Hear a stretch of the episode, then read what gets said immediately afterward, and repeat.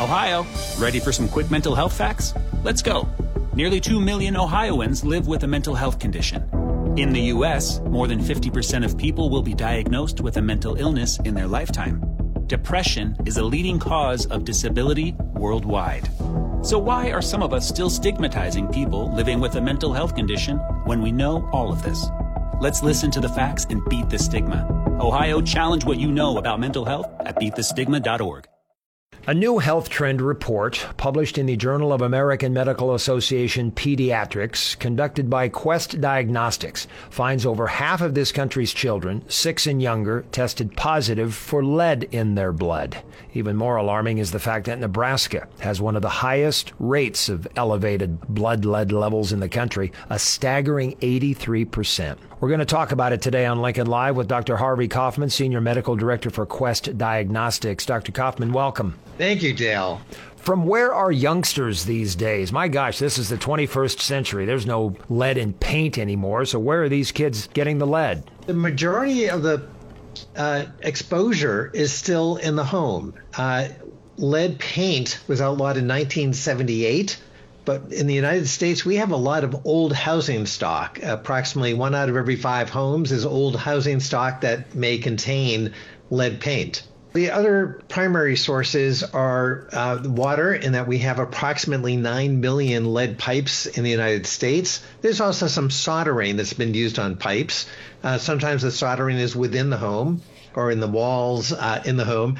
And the other is in soil, in that if you go back to the 1940s, 50s, 60s, 70s, a lot of people put a lot of things in the soil uh, in terms of gas and solvents and other chemicals that contain lead. So that's still there. There have been some Superfund sites, but there's been a lot of just pouring a little bit here and there that uh, r- resides. In children, uh, young children um, are on their crawling and, and walking uh, and putting things in their mouth all the time. That's what we did as children. That's what all children do. So they walk around, crawl around on the floor in the house, outside, drink water, and get exposed.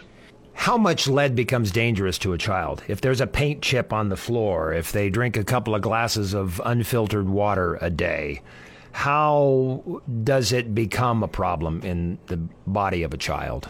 Yeah, so there's the amount of exposure as well as the duration of exposure. So, for an extreme, if a uh, one child is visiting a home that has an o- older home with lead paint, uh, and this stuff just flakes off very slowly over the course of decades. But that exposure for a couple of hours for a play date isn't the same as a child who lives in that house with lead paint all the time.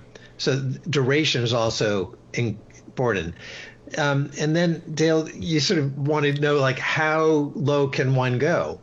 The Centers for Disease Control and the World Health Organization have declared that there is no such thing as a lower limit. There is no safe level. There is no role for lead in the body. And then the question is, well, at what level does it cause harm? We know that high levels, particularly levels of over 45, even levels over 20, cause serious harm to children. Um, but now we have half the children tested who have le- levels of one or more. Dr. Herb Needleman, who is really the uh, father of all this, who did some work in the late 60s, early 70s, identified the association with uh, intelligence and behavior, thought that there was no such thing as a lower limit, that even low limits can cause harm. A lot of moms and dads, a lot of grandma and grandpas listening to us right now, if they see their child put a paint chip in their mouth, is that enough to warrant medical attention? No, but Dale, it's not so much the paint chip that we can visually see. It's sort of the, the paint dust that hmm. um, flakes off the wall very slowly, clearly over the course of decades. So it's not the visual thing, it's the not visual sort of dust that just continually falls uh, onto the floor. And and so that's why it's so much higher a percentage for children is because their little tiny bodies are taking in a a, a, a size difference compared to mom and dad and grandma and grandpa. I I hope so. Uh, uh-huh. In terms of the the uh, older folks uh, not crawling on the floor. Um, yeah, so that's a large part uh, is that they that kids are on the floor and they put everything into their mouth. Now the other thing is that children have developing brains. So Dale, you and I, uh, it, it's a little late for us. Um, we can learn new things, but our brains have developed, whereas uh, a toddler is in a rapid phase of uh, of brain development. Dr. Kaufman, some would say my brain is going in the other direction, okay, at, at this point in my life. Dr. Harvey Kaufman joining me, Senior Medical Director for Quest Diagnostics. Nebraska, Missouri, Michigan, Iowa, Utah. These are areas with the highest percentage of detectable blood lead levels. What do these five states have in common? Is it back to your original answer about lead paint in older homes? Um, it's a combination of factors, but let me clarify that this is only among the children who were tested through Quest Diagnostics. Now, we're we have a large footprint throughout the United States, and we're in every state and District of Columbia, um, but it only represents those children who got tested. In some uh, situations, we only receive specimens from children who had previously screened positive in the doctor's office or in some other setting, and then we are provided a second specimen to confirm that uh, the child has detectable or elevated blood lead levels. Um, so there's definitely a selection factor in terms of who gets tested um, and where they get tested. So it's not a wide community uh, surveillance. But having said that, there's clearly an association with these different states in terms of the old industrial rust belt.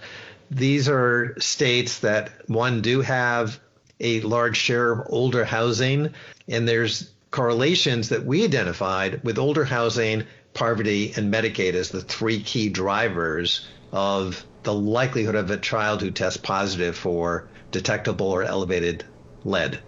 Older homes, what would be the era of uh, homes built that would have lead, and when did that stop?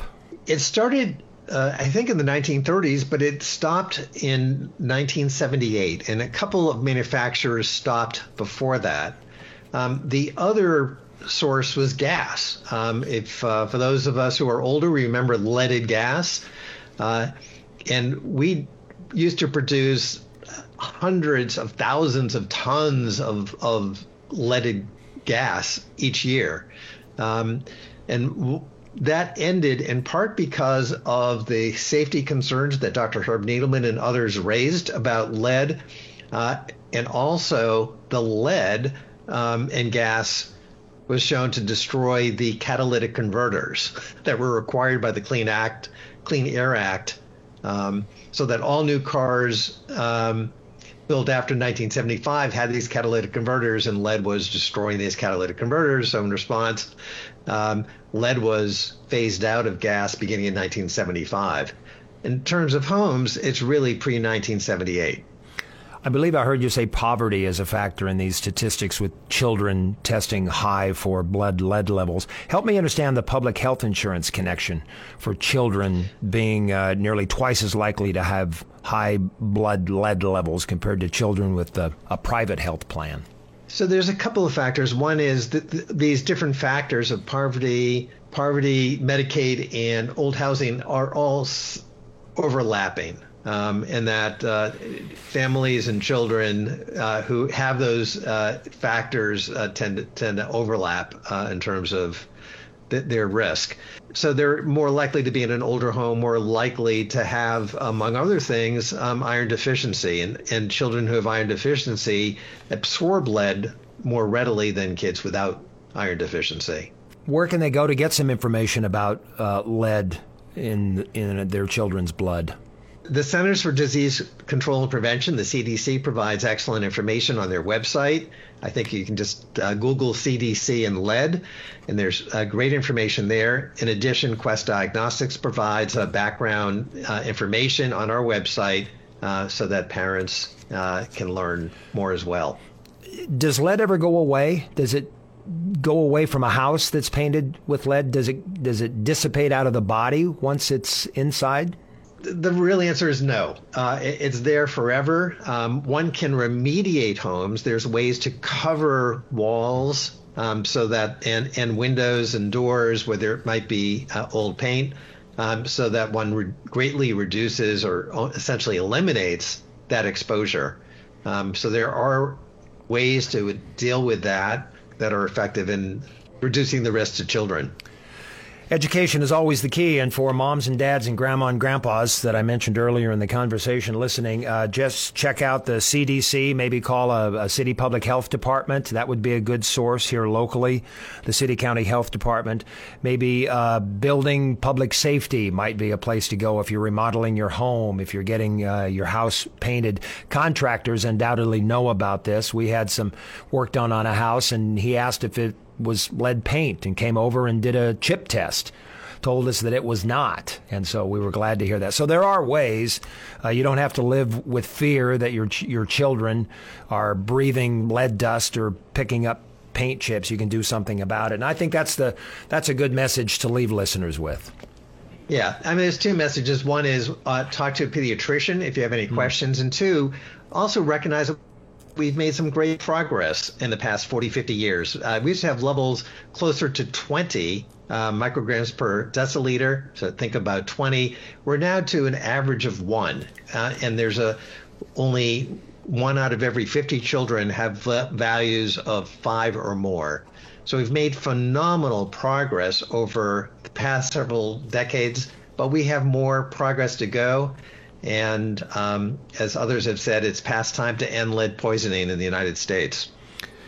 From Quest Diagnostics, Senior Medical Director Dr. Harvey Kaufman. Doctor, thank you very much for your time. Thank you, Dale. Appreciate it, listeners. Thanks for being here on Lincoln Live.